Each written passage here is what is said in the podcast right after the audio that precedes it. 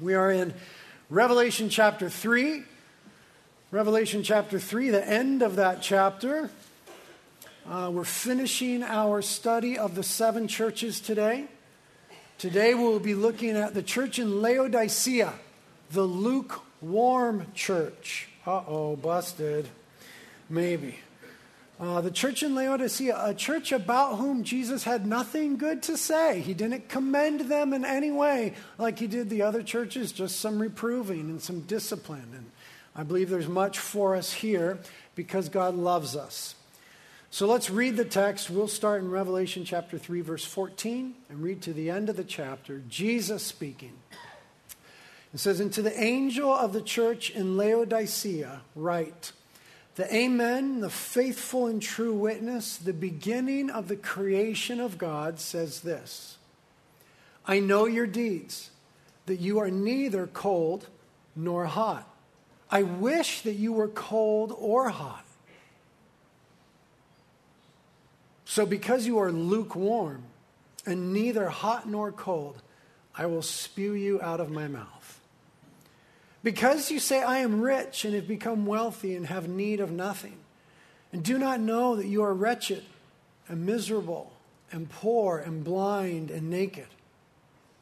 I advise you to buy from me gold refined by fire, that you may become rich, and white garments that you may clothe yourself, and that the shame of your nakedness may not be revealed, and eye salve to anoint your eyes that you may see.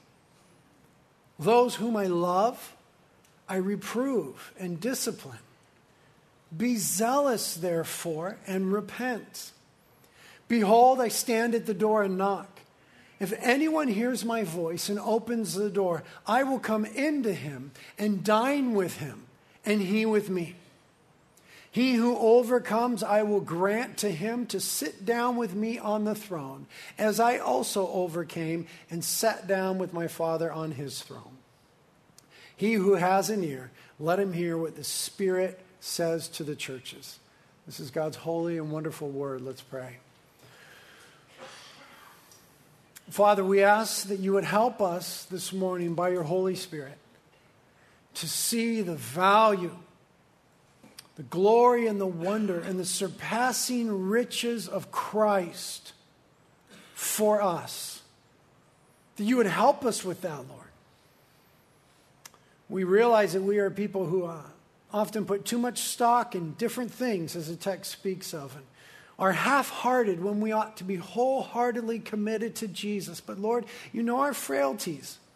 You know how easily we're distracted and overwhelmed and excited about lesser things. And we ask that you would help us to see Jesus as the ultimate, as the most wonderful one.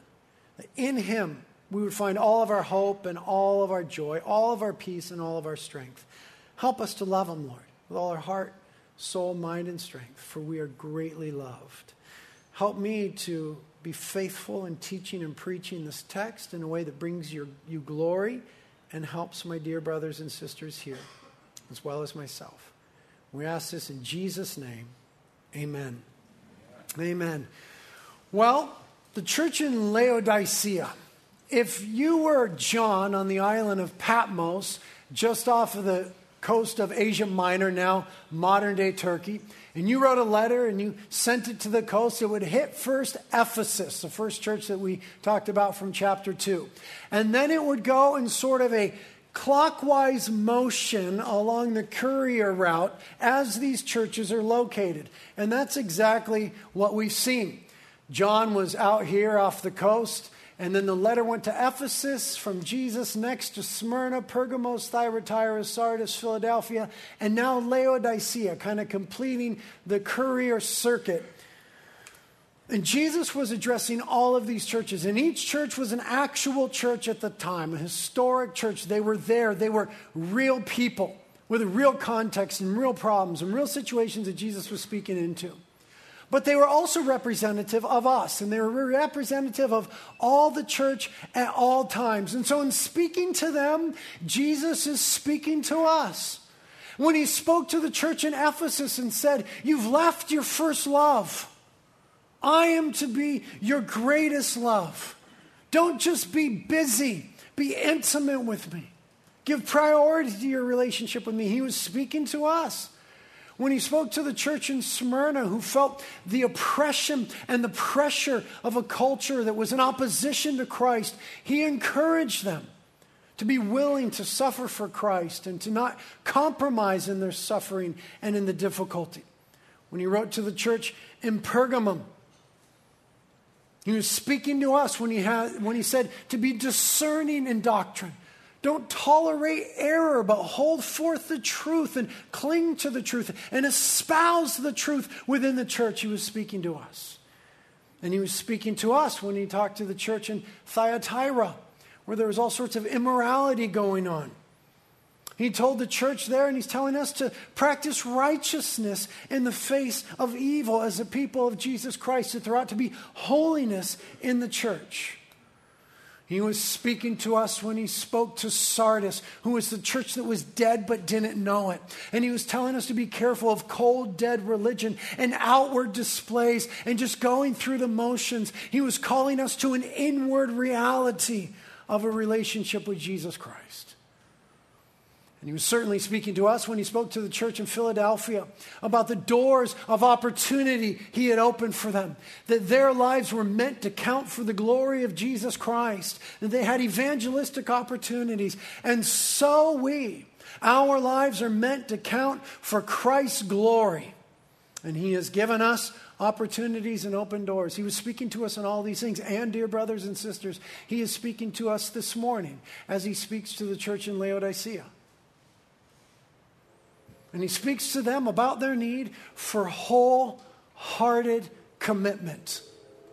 They were the half hearted church, they were the lukewarm church. And He's calling them to wholeheartedness.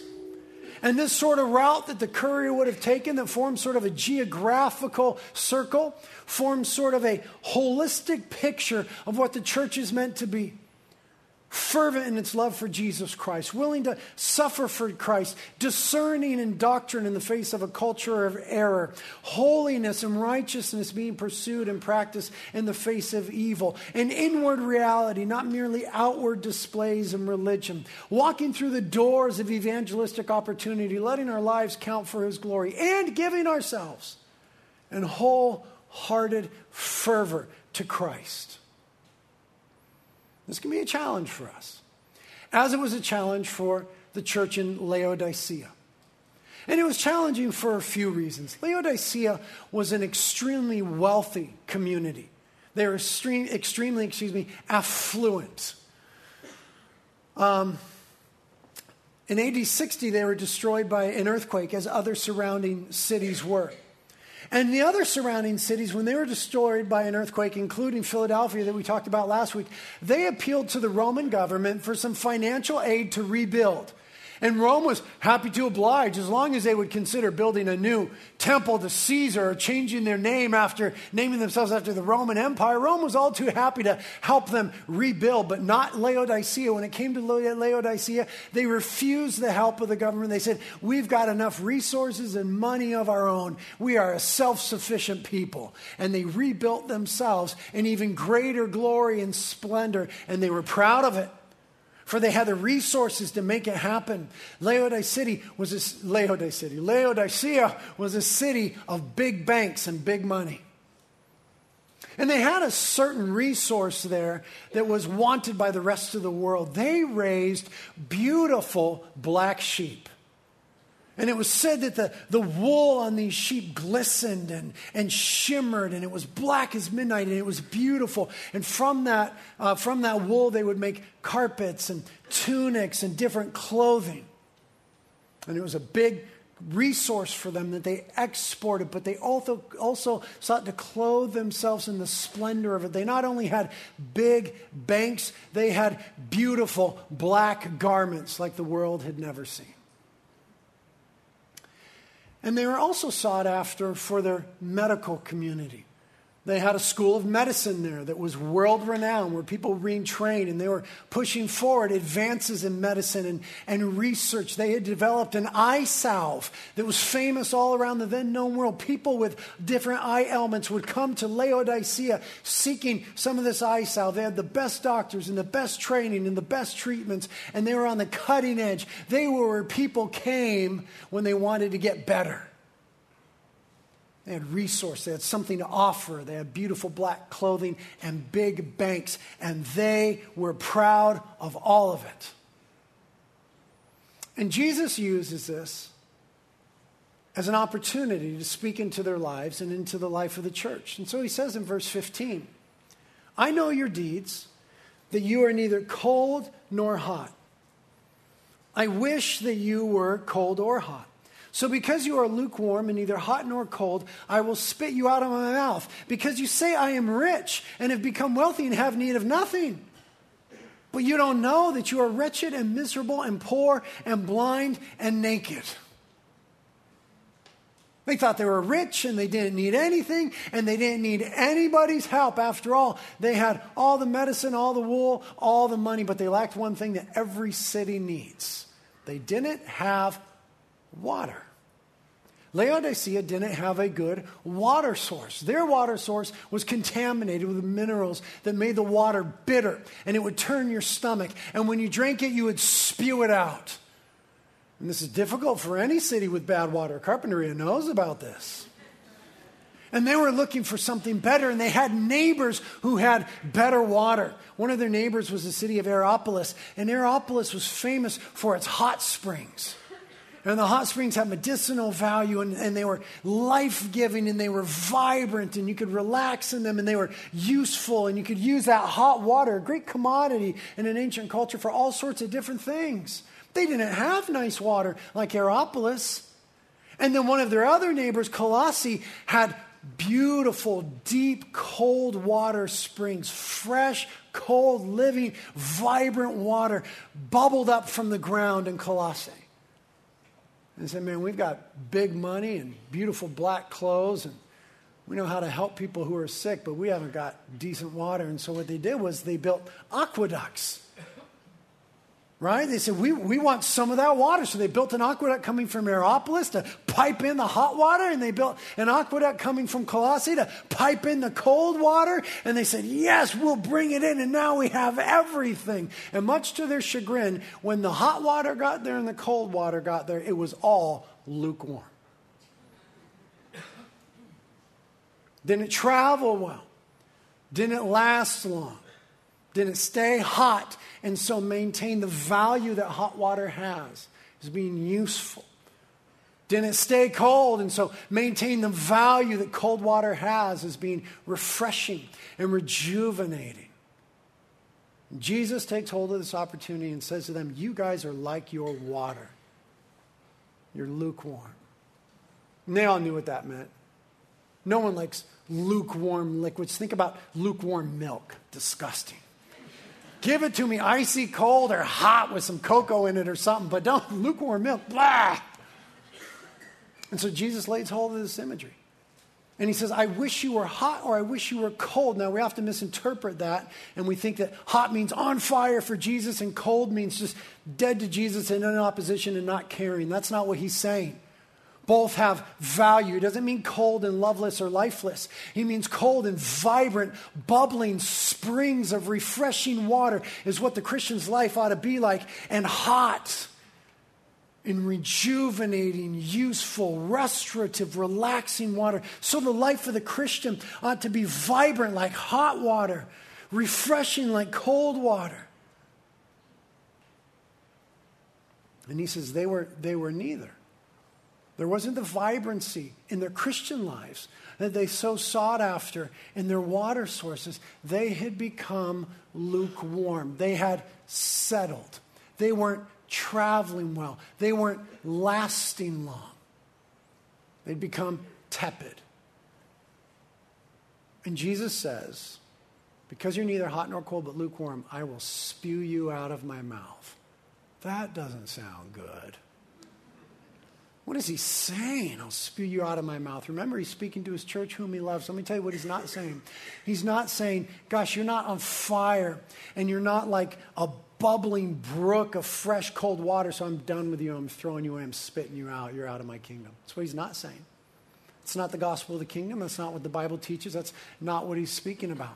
He's simply using imagery that everyone could relate to. Everyone got it. When you're looking for a cold drink of water on a hot day and it's lukewarm, it's just not what it's meant to be. And when you're looking for hot water to use for something and it's lukewarm, it's always a disappointment, like your coffee mid morning. And Jesus says, This is a disappointment. This is not the way it's meant to be. You guys have gone in a direction. You guys have settled into something you, as my beloved people, ought not to be lukewarm. You're not fresh and vibrant and blub- bubbling over with my life, and you're not on fire with the reality of my love for you. You're lukewarm, complacent, passive in your Christianity, idle in your heart and your expressions of Christianity. Shallow, not deep like cool water. Self satisfied is what they were, and so they were superficially settled in their lukewarmness. They were wealthy, for sure, material things, and they were self sufficient. They were well dressed. They were successful fashionistas and physicians. But Jesus said to them in verse 17, You say I'm rich and have become wealthy and have need of nothing, but you do not know that you are wretched and miserable and poor and blind and naked. I advise you to buy from me gold refined by fire that you may become rich, and white garments that you may clothe yourself, and that the shame of your naked, nakedness may not be revealed, and eye salve to anoint your eyes that you may see. Jesus is using some more provocative language here. He's really wanting to get their attention, isn't he? Remember, this is for us. He's really wanting to get our attention. And he says something to them that's so like in your face. So you guys think you don't need anything in your affluence, in your comfort, in the ease of life, but you don't get it. You're wretched, miserable, poor, blind, and naked. He's saying this to people whom he loves, whom he gave his life for. It's strong words, but he's wanting to get their attention.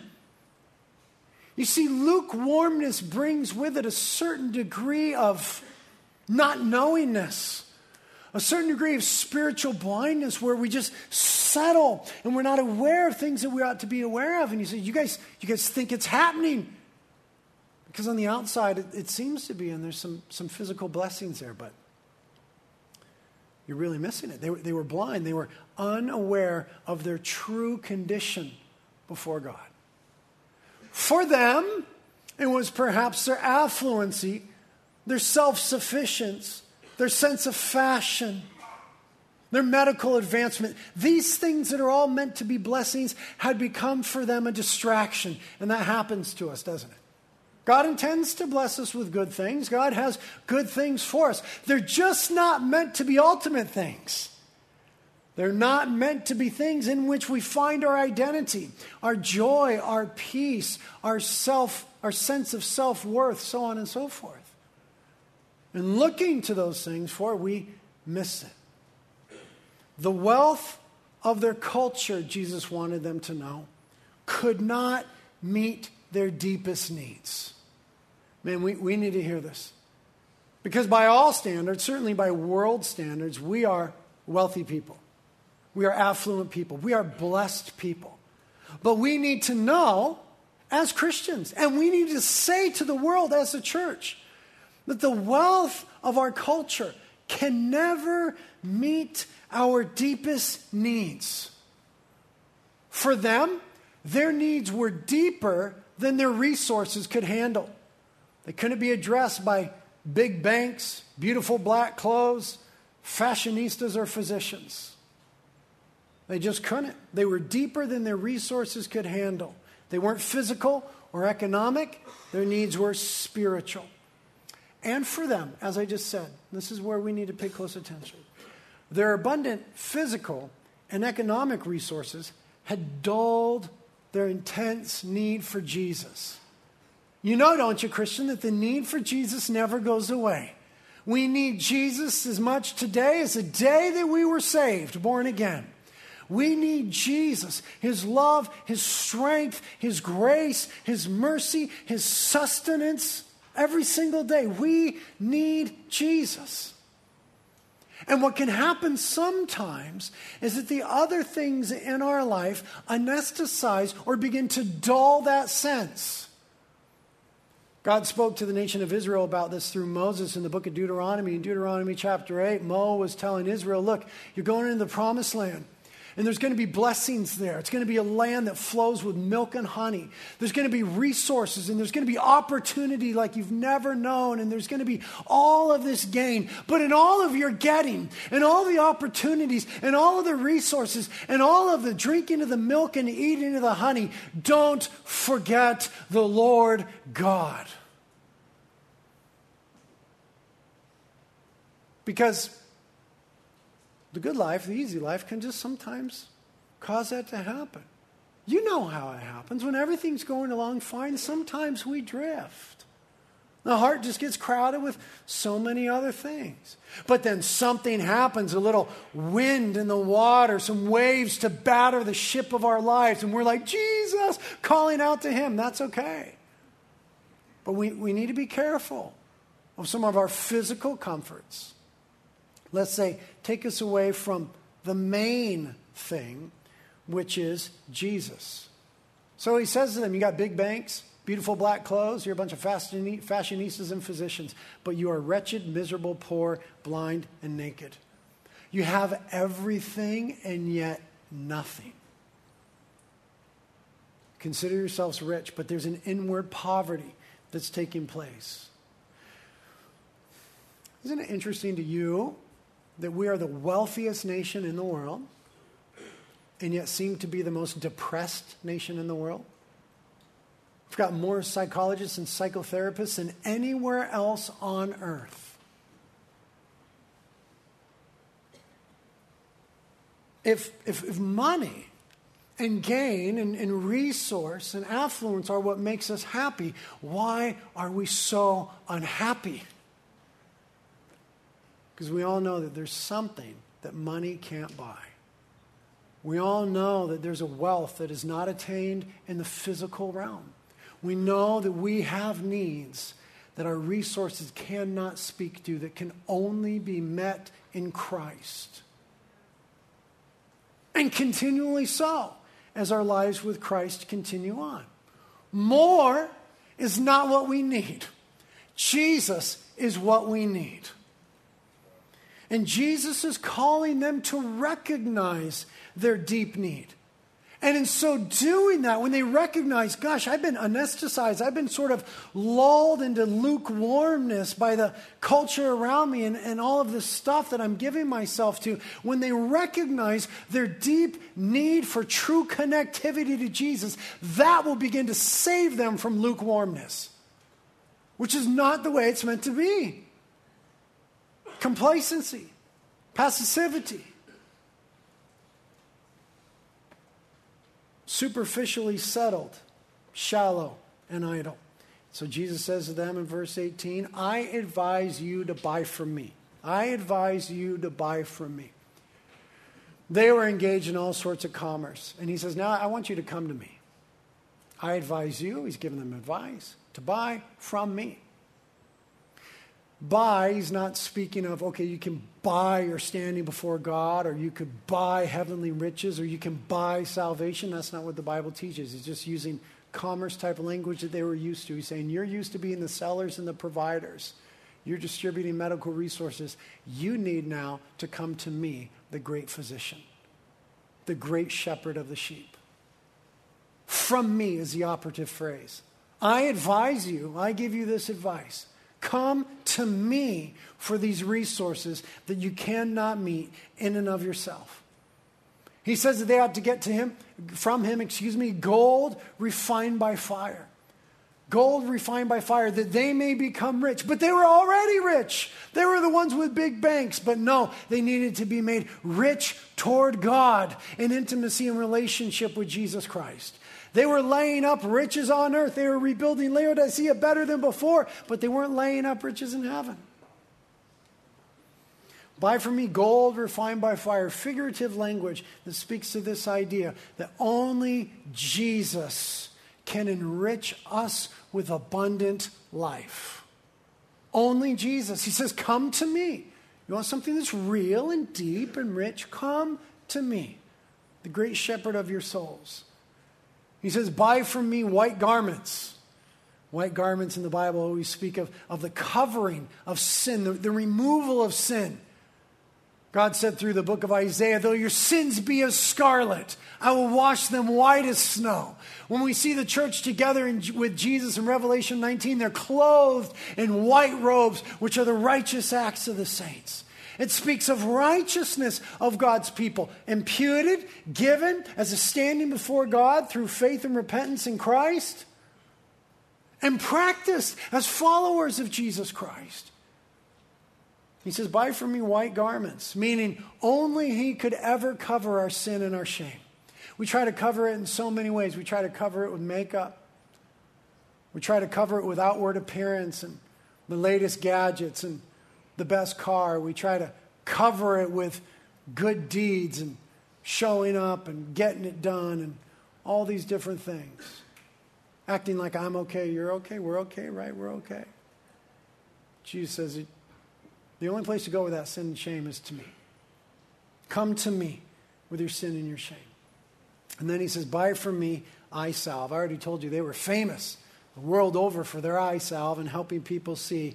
But Jesus is saying that he is the only one who can truly open our eyes. And, brothers and sisters, in so many ways, we need our eyes opened.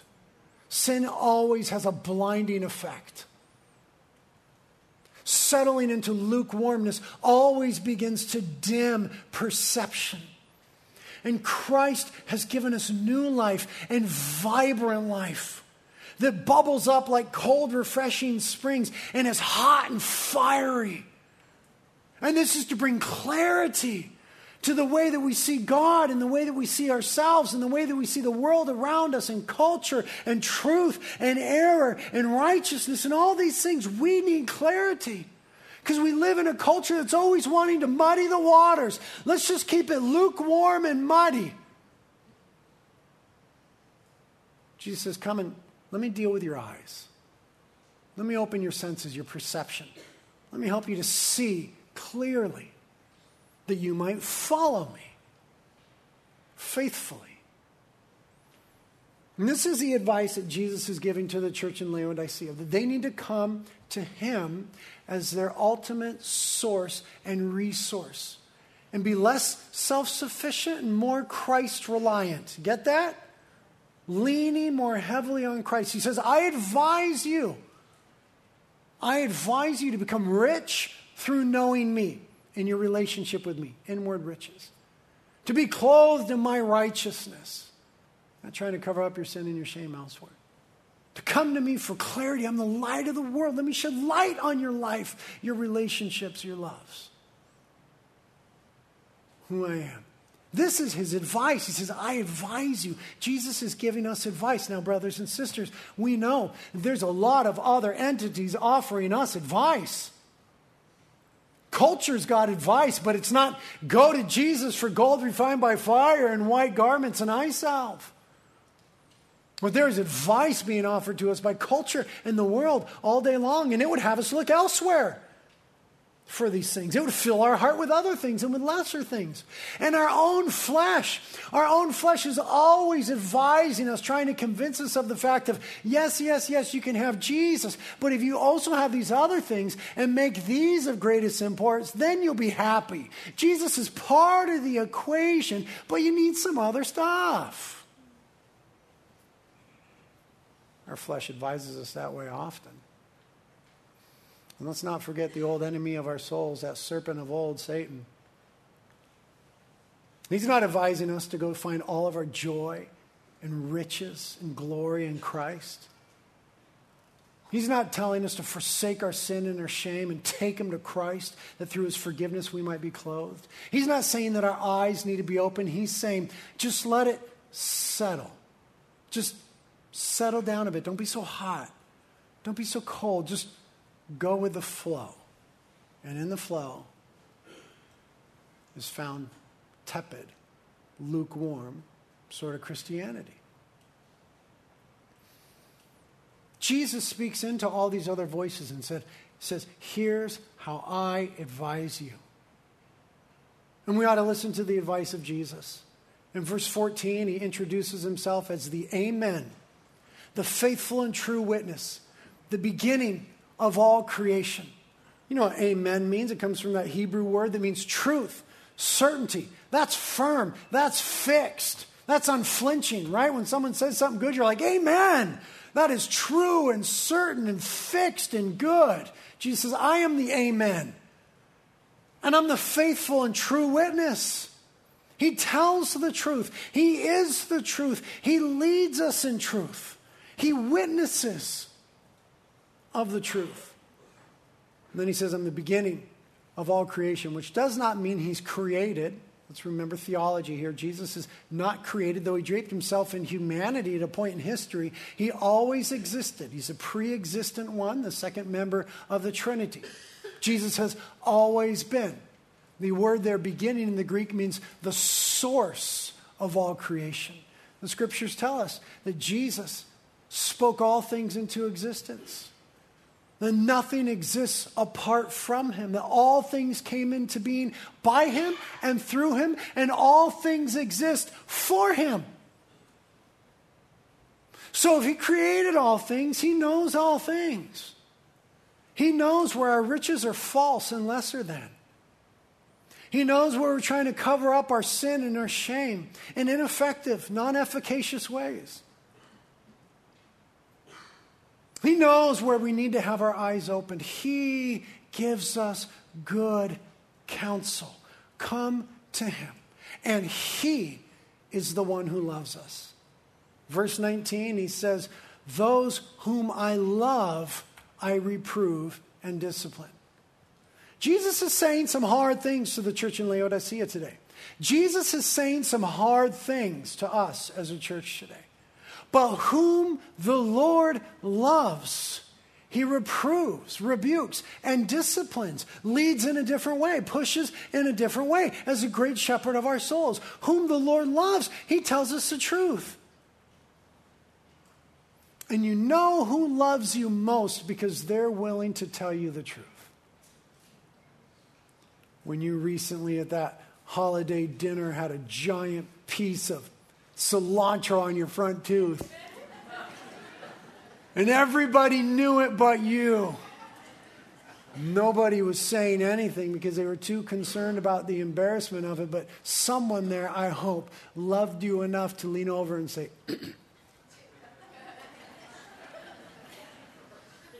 The one who can tell you when you smell is the one that loves you the most.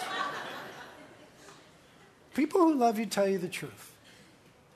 Jesus is telling us the truth in his infinite, unfathomable love.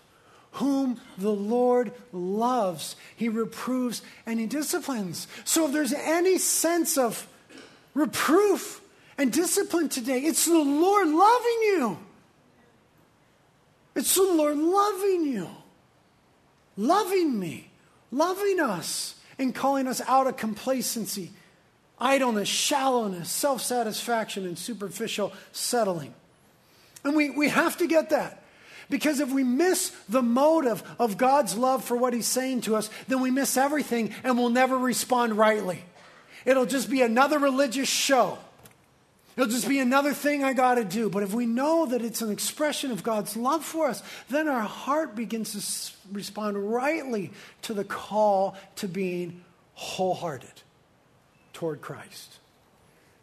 And what we find expressed behind the text and what we find in our daily lives is that we have to remind ourselves continually of the truth of the gospel.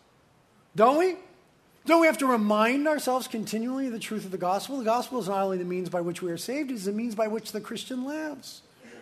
We have to remind ourselves continually of the good news. That's what gospel means. It means good news in the Greek. But the good news comes, as it often does, on the heel of bad news. And the bad news is that we are more horrific than we ever dared to think. But the good news is that we are more loved than we could ever possibly imagine. Now, why do we remind ourselves of this? We remind ourselves of this because it always brings us back to Jesus. Because when I discover again tomorrow that I've acted badly and I'm somehow in my flesh bad, where, where do I go with that? Where can I go but Jesus? And when I find tomorrow that I've once again been rejected and I don't feel loved and I'm fearful of my standing before men and maybe even before God, where can I go but to Jesus? And what does this do to the heart of the woman, the heart of the man, but cause it to rejoice? Christ has died for my sins. I've been accepted before God the Father because of what he did for me and I experience and am in his love as a beloved child of his. We got to continually remind ourselves of these truths. Our ongoing need for Christ. Because if we are not reminded of our constant ongoing need for the gospel, if we do not feel that Jesus is our greatest need, then other needs will begin to seem more urgent, more immediate, more significant, and relevant. Let me just say it plainly. That was a rather robust sentence. If we don't get the fact, feel the fact, lay hold of the fact that Jesus is our greatest need and the source and the center of all of our joy, then other things begin to seem more important more immediate, more urgent, more relevant. And we begin to give ourselves to other things. And the human heart gets crowded. And so the call on the Christian is to carefully and consciously oppose the growing significance of these felt needs to constantly be pushing ourselves and one another back toward Jesus when we think, well, I, yeah, yeah, Jesus, but I need this. Back toward Jesus to deal with these felt needs, which are really false needs, which begin to crowd out the relevance and the reality and the joy of God and the gospel and the kingdom. And we find ourselves through these subtle creeping distractions, like slow water moving through an aqueduct, just settling into a tepid, lukewarm, shallow sort of existence. Because fire needs to be stoked. Fire needs to be fed. You can't leave fire alone lest it begin to grow cold and to go out. Fire has got to be stoked and fed. And cold has got to be kept and preserved. How much more in that ancient culture before refrigeration? Cold was like a serious thing to keep it cold, man. Fire has to be stoked and fed or it grows lukewarm. And cold needs to be kept and preserved or it grows lukewarm. That is why the scriptures say in Proverbs 4 that we are to watch over our hearts with all diligence, for from them flow the springs of life. The Christian life is not one of passivity, it's not a lackadaisical thing. It's not one of complacency. It's meant to be of fiery vibrancy and life giving, bubbling, cold, refreshing waters that need to be fed and kept through our relationship with Jesus. Fed and kept through our relationship with Jesus. You know how we view our lives? We'll use this circle to kind of represent it. My life. That represents my life. And what we often have is this J for Jesus. Jesus as a part of my life. I have my life, and there's a whole lot in my life, and certainly Jesus is a part of my life. And isn't that how you live life? You've got your life, and Jesus is a part of life. And we might even talk about this as our heart. There's our heart, and I let Jesus in my heart, and He's got a part of my heart. But there's all these other things. That's often how we view Christianity. But I think the Bible speaks to a different thing.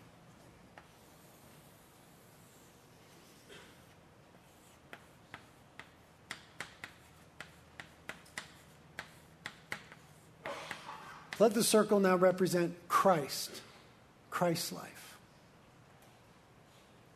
And the hope of the gospel is that we might be found, me, in Christ. Colossians 3 says, Your life is hidden in Christ. Christ is your life. You see the difference here? Do you see the juxtaposition? One is sort of half hearted, and one is wholehearted. And it involves our heart, but we've also been brought into the heart and the life of Christ. That's supposed to be the consuming fire and the springs of living water of our life. But what we do is we bring Jesus in and he starts to get crowded out by all these other good things, good stuff. I, I love good stuff. I've got more surfboards than anyone here, guarantee it. I love good stuff. I've got more hobbies and fun things and all kinds of junk. I love stuff. But they start to crowd my heart. But you know what else is in our heart? There's also lots of hurts in our heart right? And those take up space too. And those begin to crowd it too. But the hope of the gospel is that we can fully surrender our hearts and our lives to Jesus Christ so that we are found in Him, our life hidden in Christ. This is complacency. This is lukewarm. This is the crowded, half hearted Christian. This is life in Christ as it's meant to be. And the only way, the only way to move from here to here, the only way to move from here to here is through cultivating intimacy with Jesus Christ. That's why he says this in verse 20 Behold, I stand at the door and knock. If anyone hears my voice and opens the door, I will come into him and will dine with him and he with me. You see, the invitation is one of intimacy. He uses a Greek word there for the dinner in that culture. It wasn't the quick breakfast, it wasn't the on the run lunch. It was the relaxed, after all the work is done, gathered around the table, communing with one another. Jesus says, I'm at the door of your heart. Why is he at the door? We use this often in evangelism. Jesus is at your heart's door knocking, but he's talking to the church. I'm at the door of your heart. There's a sense that it's so crowded that there's Christ knocking. He says, I'm, I'm, I'm knocking because I'm, I'm calling you to intimacy. I'll come in and I'll dine with you and you with me. The idea is long, lingering fellowship. Long, lingering fellowship is what we're called to with Christ because he loves us. How do we get there? He tells us in verse 19 repent and be zealous. He says to repent and be zealous. He uses two different tenses in those Greek verbs. Repent is in the aorist tense in the Greek, that means past tense. He's saying, I want you to do this once and for all. I want you to repent of half heartedness. I want you to repent of complacency. I want you to repent of shallowness. I'm calling you to something deeper, better, truer riches. They're only found in me, but you need to repent. You know what repent means? It means to say, I'm wrong, God, you're right. But it's not just something we say, it's something we do. It's a change of life direction, beginning to discover the riches of God in Christ. He says, repent and be zealous. Be zealous is not in the past tense, it's in the present tense, which means a continuous action in the Greek. He says, I am calling you to repent once and for all of complacency and be continually zealous. How do we do it? Because we can't just muster it up on our own. Then we fall into performance again. Then we fall into pretending again. And then we fall into religious displays. Once we've repented, how do we maintain zealousness? It's only when we hear Christ knocking at the door and we open fully and we begin to dine with Christ regularly, fulfilling his ancient desire of meeting with his people in a lingering way.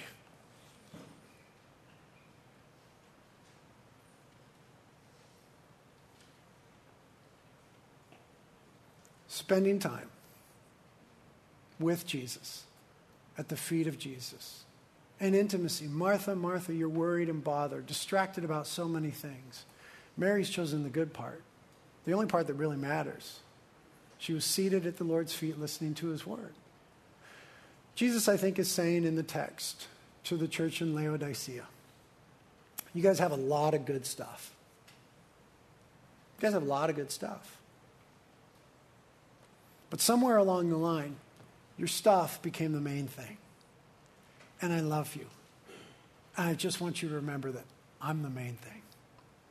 I'm the only one that heals. I'm the only one that restores. I'm the one who renews your soul with cold, refreshing water and fires your cold, hard heart with white, hot passion. I'm the one who loves you. So be with me. That's the only way to move from here to there. Repent and be zealous, cultivating lingering intimacy. So I finish with this question In what ways do you linger with Jesus? It's got to be intentional, doesn't it? It's got to be intentional. There are serendipitous moments, moments where that lingering just happens and you find Christ in this place and you're enjoying his presence and he's ministering to you. But, but doesn't being a disciple of Jesus Christ call forth some discipline from us? Where do you intentionally linger with Christ? What will 2015 look like for you? Don't be a victim of your schedule, be the master of it. Schedule Jesus. He's like a mama here saying, Hey, bro, dinner's at. My mom said, Bro. Hey, bro. Dinner's at five. Be there. We're going to be together. Work is done and we're lingering together. Jesus is calling us out. So, so are you hearing the call? Come away with me, my beloved. Are you in your life intentionally lingering with Jesus? I find that it means I got to like schedule it. That's not perfunctory. That doesn't make it routine or mundane. I am just so distracted by so many things, mostly good things, some very hard things that if I'm not disciplined in my endeavors to draw near to Jesus through the reading of the Bible, the study of Scripture, prayer, worship, and meditation, then I won't do it. And I will go lukewarm. Pretty quickly. It doesn't take that long for hot to cool, cold to warm up. So, what will your year look like? How will you be intentional with Jesus Christ? He makes us the most incredible promise in verse 21. He who overcomes, I will grant to him to sit down with me on my throne. Invite Jesus to the table. It's just the table of your life. He ultimately invites us to the throne, to the place of being secure in his kingship, ruling and reigning with him. You don't have anything better than Jesus. Let your heart be filled with Christ. Amen?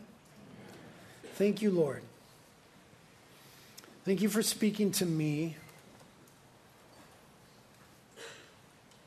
And hopefully, thank you for speaking to us. Again, Lord, I, I just confess that I'm distracted by many good things and some hard things, but you're bigger and you're better than them all. And so we ask now as we endeavor to linger, now, Lord, as we're going to, during the second set of worship, linger in your presence, we ask that Holy Spirit, you would help us to draw near to Christ. Help us to see Jesus as bigger than the storms in our lives.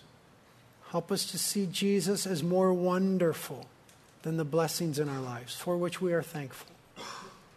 Help us not to let other things be the ultimate thing. And help us, Holy Spirit, to experience Christ, to experience intimacy with Him, to hear His voice, feel His embrace, to know He holds us and that He's with us. Help us, Holy Spirit, to know the love of the Father to enjoy it, to be rejuvenated, restored by His love. Help us with these things, Holy Spirit. We ask it in Jesus' name. Amen.